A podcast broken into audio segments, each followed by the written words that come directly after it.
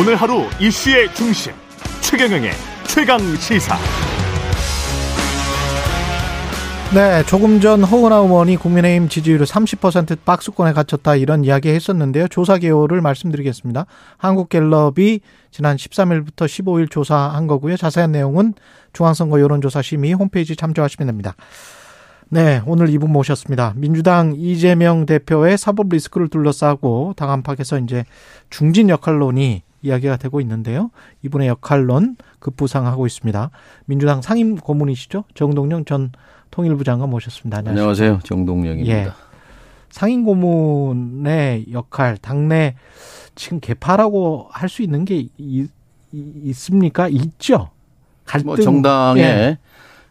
노선을 예. 둘러싼 노선의 차이를 음. 어, 둘러싸고 경쟁하는 건 당연하죠. 예. 그게 그... 이제 사람의 친소를 가지고 아. 뭐 이렇게 분파를 이루는 건 바람직하지 않고요. 예. 지난번 뭐 대선 경선 때 이후에 형성된 겁니까? 아니면 좀 시간이 지난 오랜 오랜 개파 갈등인가요? 뭐 민주당은 뿌리가 깊죠 여러 예. 가지. 그런데 이제 앞으로 말하자면 음. 생각의 차이를 가지고 서로 경쟁하는 건 바람직하다고 봅니다. 생각의 차이를 가지고 경쟁하는 건 바람직하다. 박지원 전 국정원장은 이제 복당을 했는데 이렇게 되면 어, 정동영 상임 고문도 호남 출신이시고 그래서 당내 지형에 변화가 올 수도 있다. 뭐 이렇게 호사가 드는 이야기를 하는데요. 어떻게 보십니까? 원래 뭐 한 식구였죠. 예. 그러니까 어, 이게 사투리인지 표준말인지는 모르지만 재금 난다 하는 재금 말이 난다. 있어요. 예. 서울에서 쓰는 말인지 모르겠습니다. 예. 재금 난다. 어, 그러니까 분가했다가 음. 합친 거죠. 근데 중요한 건 역시 노선이라고 생각합니다. 제 경우에 민주당에 있을 때나 밖에 있을 때나 제 노선에는 변함이 없었습니다. 민주노선, 평화노선, 음. 어, 그것에 관해서는 누구에게도 질 생각이 없고 네. 지금도 여전합니다. 박지원 어. 전 국, 그러면 국정원장의 복당도 찬성하시는 입장? 네, 역시 그 생각이 같은 사람들은 예. 함께 하는 것이 중요하죠. 특히 에, 우리 정치에서 가장 중요한 것은 평화에 대한 생각입니다. 음. 남북 평화에 대한 생각이 같은 사람들끼리 예. 힘을 모으는 건 당연하다고 생각합니다. 이재명 대표의 정치적 스승으로 불릴 정도로 각별한 사이. 그 말은 어폐가 있고요. 스승이라고 한다면 뭐 예. DJ 대통령 정도 돼야 스승이라고 할 수 있고 예. 어, 이재명 대표와는 동지지요. 동지. 어떤 의미에서 동지냐면 음. 노선에 있어서 동지입니다. 민주노선, 평화노선, 음. 민생노선이 같고 특히 에, 그 노선이 구체적이라는 데에서 어, 저와 같습니다. 최근에 이야기를 좀 나누셨어요? 이재명 대표. 예, 뭐 가끔 음, 소통합니다. 어떤 생각이시고 어떤 조언을 또 해주시고 그렇습니까? 음, 지금 뭐 언론에서 음. 어, 금방 우리 최 앵커께서도 사법 리스크라는 예. 표현을 쓰셨는데 저는 이 표현이 잘못됐다고 생각합니다. 사법 리스크가 잘못됐다. 이것은 예. 사법 리스크라는 말 안에는 이제 유죄 의미를 포함하고 있는데요. 음. 검찰이 근 2년 동안 뒤져서도 확정적인 에, 그 어, 혐의를 밝히지 못하고 있는 상황에서 예. 그것을 예단하는 것이고요. 그래서 사법 리스크가 아니라 검찰 리스크다 이렇게 봐야 합니다. 지금 대한민국의 리스크다. 정치의 꼭대기에는 검찰과 법무부가 있습니다. 음. 대한민국 역사에 이런 적은 없습니다. 정치는 사망했습니다. 정치가 실종된 거지요. 네. 그런데 정치가 실종되고 나면 남는 건 뭐가 있습니까? 통치 권력밖에 없습니다. 음. 통치 권력만 어, 있는 상태. 이것은 민간 독재라고 볼 수 있는 거예요. 독재는 두 가지가 있습니다. 쿠데타는 아. 힘으로 총으로 하는 거고 민간 독재는 선출된 과정은 적법하지만 그러나 그 네. 그 이후에 행태가 국가의 권력 기구를 반대파를 탄압하는데 사용하게 되면 그것은 민간 독재죠. 지금이 음. 그런 국면이라고 생각합니다. 이렇게 음. 되면 국민이 불행합니다. 그런데 그렇게 이제 말씀하실 수도 충분히 있을 것 같은데 검찰 리스크라고 말을 변환한다고 하더라도 네. 정치 공학적으로 보면 이 검찰 리스크를 갖고 있는 검찰이 총선 전까지 몰아붙이고 특히 총선 뭐 전 바로 직전에 뭔가를 더 터뜨려서 어 이재명 당 대표를 공공에 처하게 하고 그게 이제 확정된 재판에서 확정된 게 아닌다고 할지라도 국민들의 민심이나 여론을 돌, 더 악화시킬 가능성, 그리고 민주당의 발목을 잡을 가능성, 그것 때문에 사법 리스크라고 하는 거 아닐까요? 택시를 타도 기사님들이 나라 걱정합니다. 예. 사실 정권이 바뀌어도 우리 국민들은 자기 그 생활에 이 먹고 사는 일에 집중하면 그만이거든요. 그런데 예. 정권이 바뀌었다고 해서 나라를 걱정해야 하는 상황, 이건 분명히 잘못된 겁니다. 음. 0.73%라고 하는 것은 이 선거 절차로서는 이긴 것이지만 정치학자들에게 물어보면 이것은 비긴 것이라고 말합니다. 그러면 당연히 윤석열 정부는 어디서 시작했어야 되느냐? 자기를 찍지 않은 50%를 존중하는 데서부터 시작했어야 합니다. 취임사에서는 분명히 그렇게 말했습니다. 예. 그럼에도 불구하고 지금 가장 큰 문제는 우리 사회가 여당 내에서의 분열, 여야 간의 분열, 남북 간의 분열, 주변 사강 간의 분열 이 중심에 이 정부가 있다는 것이 문제입니다. 음. 그런데 그, 네. 그 출발점이 바로 어, 어, 자기를 찍지 않은 음? 50%를 인정하지 않는 것, 겸손하지 음. 않은 권력, 거기서부터 출발하는 거죠. 이 사법 리스크라는 것도 바로, 어, 자신과 경쟁했던 상대방의 후보를 어, 지금 수사하고 압박하고 그 주변을 이렇게 하는 네. 이것이 대한민국 이, 저, 저, 군사 정부를 빼놓고 직선제 이후 정부에서 여덟 번째 대통령인데요. 언제 있었던가 싶습니다. 이런 상황에서 정 전 장관님의 역할은 어떻게 해야 될까요? 역할이 따로 있는 게 아니고요. 예. 어, 당이 지금 위기에 절체절명의 위기에 있습니다. 음. 어떤 역할이든 돌 하나라도 쌓는 심정으로 당을 사수하는 것이 그것이 우리 모두가 해야 할 일입니다. 아. 차이를 따지기 전에 일단 하나가 돼서 이 현재 정치의 사망 상태 그리고 검찰이 권력화돼 있는 상태 작게는 국내 정치의 분열부터 크게는 남북 분열, 민족 분열, 국제 정치의 분열로 가고 있는 이 절체절명의 위기에 방파제가 되는 역할 음. 자임해야 한다고 생각합니다. 예. 윤석열 정부에 대한 평가는 좀 이따가 더 말씀드리기로 하고요. 여쭤보기로 하고 내년 4월에 전주 의뢰에서 재보궐 선거가 있던데 예. 여기는 공천을 합니까 민주당이? 당이 무공천하기로 결정했죠. 아, 전에 무공천하기로 했군요. 서울시장, 예. 부산시장 그 귀책 사유가 있으면 안 낸다고 해놓고 그렇죠. 냈다가 예. 아, 여론의 비판을 호되게 받았는데요. 음. 그런 점에서 반성하는 차원에서라도 잘한 조치라고 생각합니다. 잘했다. 예. 윤석열 정부 와 빗대서 아까 말씀을 하셨을 수도 있을 것 같습니다만은 민주 평화 민생 정치의 동지다 이재명 예, 당대표가 예. 그러면 윤석열 정부는 그 반대의 행위를 하고 있는 겁니다. 정반대 방향으로 역주행하고 있는 거죠. 아. 이세 가지 얘기 하기 전에 예. 먼저 본질적인 게 뭐냐면요. 2500년 전 공자 말씀부터 예. 에서도 했지만 가장 중요한 게 민신입니다. 예. 응? 이 국방, 안보, 예. 어, 식량, 민생도 중요하지만 더 중요한 것은 신뢰다. 예. 또 현대 사회에서 신뢰 자본이라는 게 얼마나 중요합니까? 그렇죠. 그런데 예. 자 단군 이래 말이죠. 지도자가 우리나라에서는 중국에서는 있었어요. 지록 위마라고 음. 사슴을 보면서 말이라고 이렇게 강요한 거죠.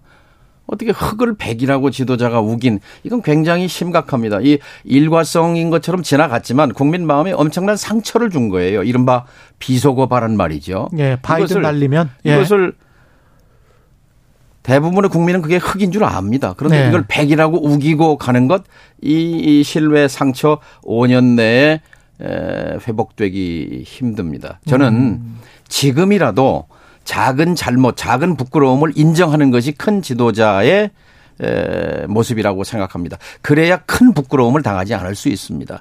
근데 이걸 계속 우기고 밀고 나가는 것, 그 첫 단추를 잘못 낀, 거, 낀 거거든요. 예. 신뢰를 잃으면 다른 아무리 뭐 어, 교원 영색으로 화려한 말로 수식한다고 해도 어, 본질적인 믿음, 신뢰 회복하기 어렵습니다. 인정할 건 인정해야 합니다. 이미 신뢰를 잃었다. 그 이후에 이제 그 바탕 위에서 예. 민주도 있고 평화도 있고 민생도 있는 건데 음. 기본이 신뢰인데 음. 그거 직시해야 합니다. 그 이후에 했던 조치들 같은 게 이제 MBC 전용기 탑승 배제. 그렇죠. 그 다음에 TBS 같은 경우는 이제 서울시 관할이긴 합니다만은 표현의 자유는 예. 민주주의의 출발점이고 기본입니다. 음. 근데 그것을 억압하려고 하는 정부 존재해야 할 이유가 없지요. 우리가 음. 존중해야 할 이유가 없는 거죠. 예. 이게 언론 자유를 지금 억압하는 국면이다, 심각하다 이렇게 지금 생각 심각하다고 봅니다. 그렇군요. 제 친정이라서가 아니라 예. MBC에 대한 건 음. 그건 너무 졸렬하고 예. 있을 수 없는 얘기입니다. 예. 오히려 MBC 입장에서는 어, 이, 이런 그 정부의 정권의 조치에 대해서 어, 시시비비 저항하는 음. 것이 에, 뭐 도움이 되겠죠. 예. 오히려 MBC 입장에서는 도움이 되고 검찰의 권력과 아까 이야기를 하셨는데 그 반대로 이제 대비되는 사건이 이, 뭐 이재명 당대표와 연루될 수도 있는 그 대장동 의혹 말고 또 도이치모터스 사건이 있지 않습니까?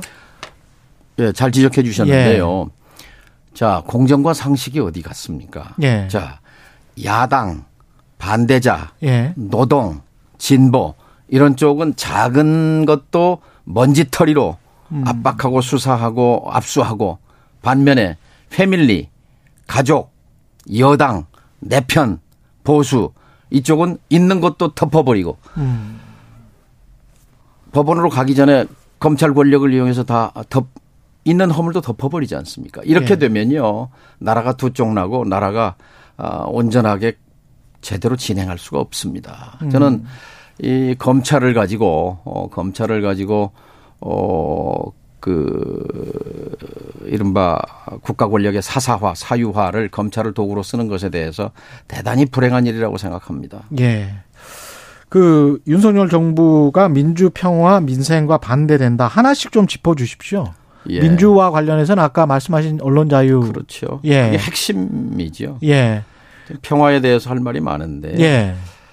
우리는 전 세계 지도를 지구 위를 돌려놓고 봐도요.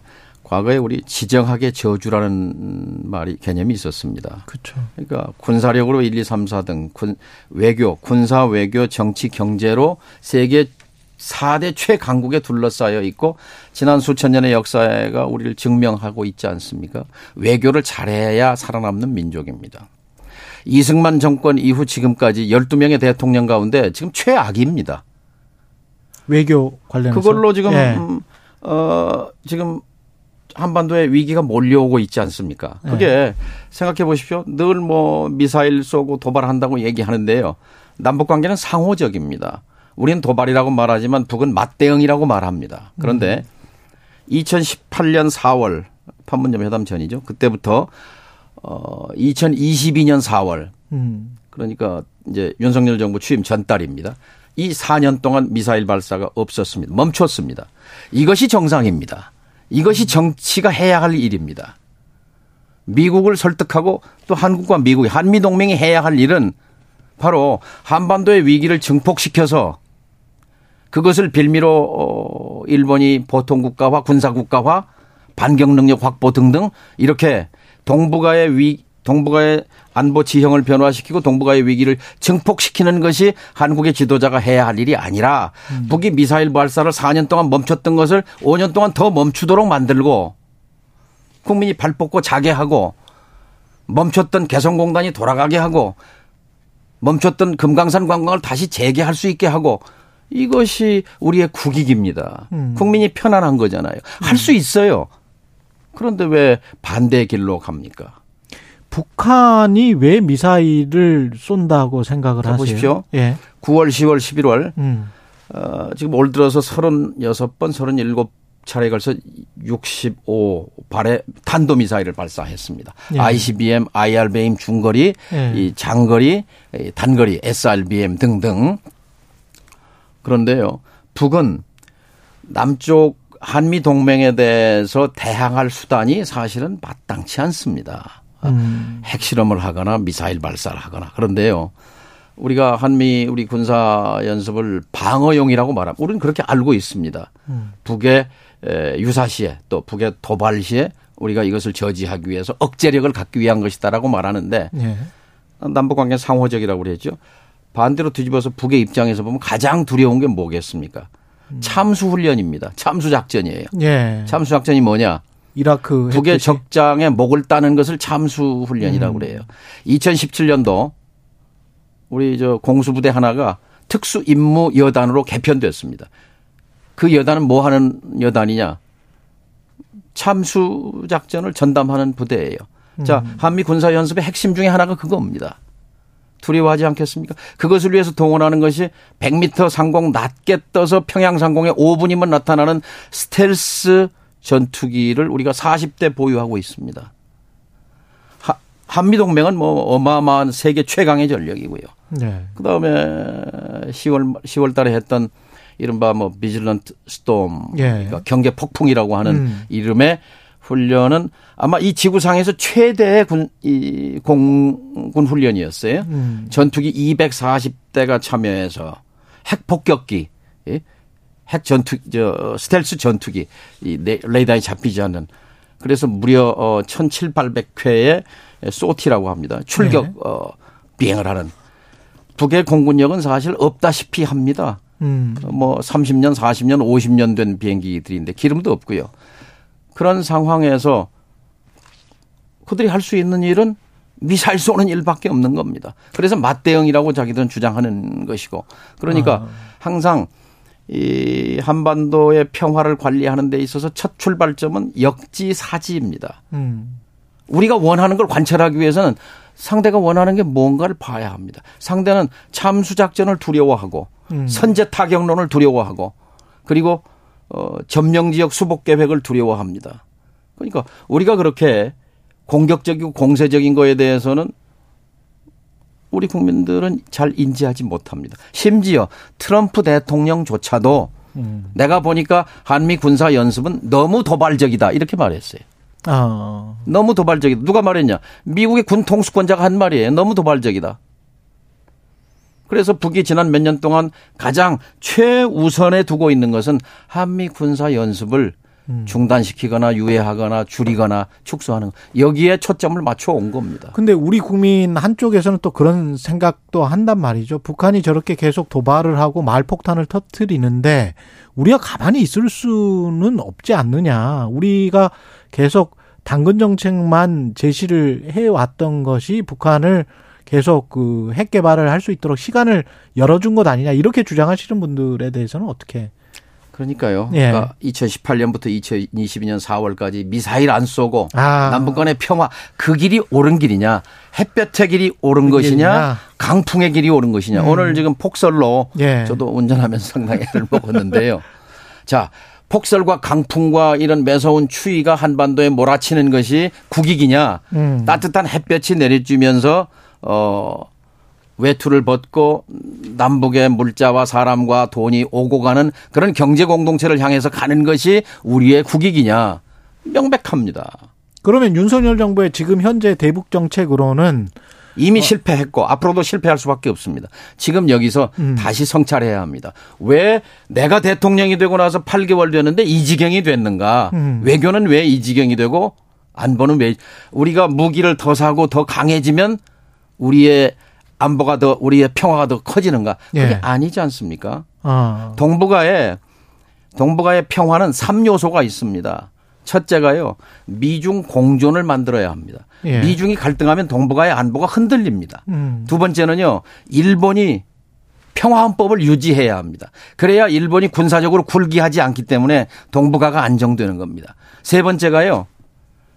북핵 문제를 평화적으로 해결해야 합니다. 그래야 동북아가 유럽처럼 경제 공동체를 향해서 나갈 수도 있고 지역의 평화가 구조화되는 겁니다. 그런데 미중 공존에서 갈등으로 변해 있지 않습니까? 이거 큰 환경이죠. 이 속에서 물론 한계도 있지만 어떻게든 한반도 문제에서는 미중이 협력하도록 만드는 것이 우리가 해야 할 일이고 일본이 평화헌법 지킬 수 있도록 일본이 2차 대전 전범 국가잖아요. 예. 전범 국가인데 분할되지 않았어요. 천황제 폐지하지 않았어요. 국채를 국채를 지켰는데 대신 평화헌법 군대를 갖지 않도록 한 거예요. 평화헌법 음. 구조. 예. 어? 그런데 이것을 폐기하고 적이 공격할 공격에 착수한다는 판단이 들 때는 반격할 수 있다. 근데 거기에 대해서 처음에 외교부가 우리가 뭐라 그랬냐? 한반도에 북한에 대해서 만일 그걸 한다면 우리가 협의하고 동의해야 한다라고 말했는데 일본이 일축했어요. 무슨 소리냐? 그건 우리가 결정한다. 했더니 그 뒤에 아무 말도 못 했거든요. 음. 이거 대단히 유감스럽고 불행한 일입니다. 절대 안 되는 일입니다. 무슨 얘기냐? 전범 국가 일본이 언제 국제 사회에 대한 약속으로부터 풀려났습니까? 그런데 가령 우리는 헌법상으로 보면 북한도 우리의 영토입니다. 예. 그런데 이것을 북, 자기들의 이미 판단해서 어, 공격해서 가령 북한과 일본 간에 전쟁이 음. 생긴다. 윤 정부는 어느 편에 설 겁니까? 일본과 합세해서 북을 공격하는 겁니까?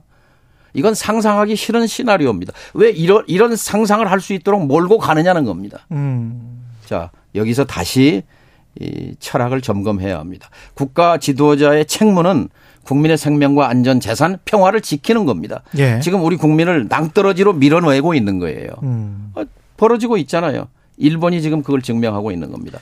남북 대치가 잘못하면 이제 극한 상황으로 갈 수도 있다는 점을 굉장히 우려하시는 것 같고요. 국내 정치로 네. 다시 좀 돌아와 보면 국민의힘도 지금 뭐 친윤 비윤 갈등이 있고 민주당 내부에서도 약간의 이제 개파 갈등이 있다라고 아까 말씀을 하셨는데 뭐 그게 이제 생각의 차이다. 근데 민주주의에서는 대한민국은 분열이 예. 아니라 예. 통합과 공존으로 가야만 생존하고 번영할 수 있습니다. 음. 그런데 지금 여당 보십시오. 비윤이면 생존을 못 하잖아요. 쫓아내고 압박하고 어? 음. 여기에 대해서 그또 유승민 의원 같은 분은 아주 용감 용기 있게 예. 발언도 하던데 에, 어쨌든 뭐 여당 얘기는 그렇고 음. 여야 분열 지금 대통령 되고 나서 전직 대통령 아무도 만나지 않았어요. 야당 대표도 만나지 않았어요. 개인 이재명 대표가 아니라 야당 대표 만나야 합니다. 음. 여야 분열 갈등 거기다가 남북 갈등, 민족 갈등, 주변 갈 주변국 갈등 이 다시 한번 수습해야 합니다. 예. 대한민국은 거듭 통합과 공존으로 가지 않으면 살 길이 없습니다. 민주당 내부의 문제는 어떻게 보세요? 이른바 이제 팬덤 정치랄지 뭐 이런 것들. 예. 어, 있습니까? 어, 이제 정치는 계속 진화하는 거니까요. 예. 어, 민주당이 이제 그동안, 어, 뭐, 뭐 팬덤이라고 하면 쪽 보수 쪽 정당보다는 음. 어, 예, 민주당 쪽에서 더 강하죠. 예, 강한 네. 그런 이제 바람을 어, 뭐 만들고 이렇게 왔는데 어, 이뭐 반성할 부분도 있죠. 그것이 네. 말씀한 이 정치를 이렇게 말하자면 적대와 갈등으로 몰아넣는 네. 그런 요소가 있다면 음. 이것은 좀 지양해야 될 부분이고 그런 점에서는 예. 이제 조금 밖에라고 되는 쓴소리 하는 의원들 같은 경우에 이제 너무나 소수파로 전락하는 것 또는 뭐 이렇게 문자 폭탄 받고 그러는 것들도 민주당이 좀 문제가 있는 거 아니에요? 그건 잘못됐습니다. 예. 그건 극복하고 넘어서야죠. 그래야 음. 그래야 수권 자격이 생기는 겁니다. 음. 그래야 대한민국을 경영할 아 그런 세력이구나 하는 인정을 받, 받기 때문에 예. 그런 작은 이해를 넘어서 크게 그러니까 지난 우리 민주당 정부 5년도 생각해 보면 예. 결정적인 게 뭐냐? 박근혜 전 대통령 탄핵으로 해서 탄핵 때 음. 그때 국민의힘 한나라당 62명 그다음에 국민의당 38명, 100명이 함께 했어요. 예. 이 100명과 함께 통합 정부로 갔으면 대한민국은 한 단계 올라섰습니다. 그런데 음. 다 배제했습니다. 그리고 우리끼리 내 편끼리 음. 결국 어, 내편 네편 가른 것이 이 정부가 성공하지 못한 핵심인데 그것을 반면 교사 삼아야 합니다. 윤석열 정부는요. 예. 민생 아까 이야기를 하셨거든요. 민주 평화 민생 이야기를 하셨는데 지금 민생 경제 어려운 거야 뭐 다 동의하는 것이고 이태원 참사 때문에 사람들 네. 마음이 많이 안 좋은데 한덕수 총리가 좀 뭐랄까요 좀 공감을 잘 못하는 것 같은 왜 그러는지도 모를 것 같은 그런 행동을 하는데 어떻게 보세요? 근데 보수 정부 사람들이 되면은 네. 좀 그런 그 이제 위험 사회 그런 그 여러 가지 네. 저 사건 사고도 많이 생기고 하는 이유를 곰곰 생각해 봤는데요. 음. 인간에 대한 존중과 배려가 부족한 것 같습니다. 음. 아? 그리고 상대방을 존중해야 그래야 공존의 생각 마음이 생기거든요. 네. 그런데 나만 엘리트고 나만 잘났고 나만 잘 살아왔기 때문에 음. 상대는 안중에 없는 거예요. 음. 그렇게 되면은 우리 사회 전체 분위기가 각자 도생의 분위기로 갑니다. 그럼 허점이 많이 생기고 그러면 위험이 증가하는 거죠. 그래서 저는 지도자 그래서 뭐 윗물이 중요한 건데요. 음. 지도자들이 정말 각별히 이, 이 각별히 신중해야 하고 처신에 중 이, 신중해야 하고 인간에 대한 존중과 예의가 그래서 중요하다고 생각합니다. 윤석열 대통령의 공감 능력은 어떻게 평가하세요? 윤석열 대통령은 살아온 과정 자체가 서민의 삶을 이해하기 어려운 삶을 살아왔습니다. 그걸 인정해야 합니다. 음. 그래서요. 우선 많이 경청하셔야 될 것 같고 예. 아까 말씀드린 0.73%는 정치학자들의 견해에 따르면 이건 비긴 겁니다. 이걸 인정해야 합니다. 음. 그래서 공존을 선택해야 하고 겸손해야 합니다. 지금 잘못한다는 게 60%지 않습니까? 예. 그리고 대한민국은 의회 민주주의 국가입니다. 음. 대의정 국가잖아요. 예. 의회 민주주의에서 지금 압도적 과반수를 국민이 선택했잖아요. 야당을. 그렇죠. 그러면 야당을 부정하는 것은 국민을 부정하는 겁니다. 아니, 뭔 법을 만들려고 해도, 어? 법을 만들려고 해도 야당이 반대하면 원천적으로 불가능하잖아요. 시행령 독재 이거 안 됩니다. 그러면 그러면 야당과 협치해야 협치. 되는 거죠. 음. 취임사에서 협치한다고 해놓고 지금 안 하지 않습니까? 2023년에 확 바꿔야 합니다. 윤 대통령의 장점은요. 윤 대통령이 대통령 된 거는 뭐에 됐냐? 음. 저는 사람이 충성하지 않습니다. 이 말 때문에 된 거예요, 사실. 예. 예? 어, 그런 사람 못 봤거든요. 음. 자, 이제 국민에 충성해야 합니다. 국민의 충성. 분자 표변이란 말이 있잖아요. 음. 180도 바꿔도 괜찮습니다. 국민을 위한 건데요. 알겠습니다. 정동영 전 통일부 장관이었습니다. 고맙습니다. 예, 감사합니다.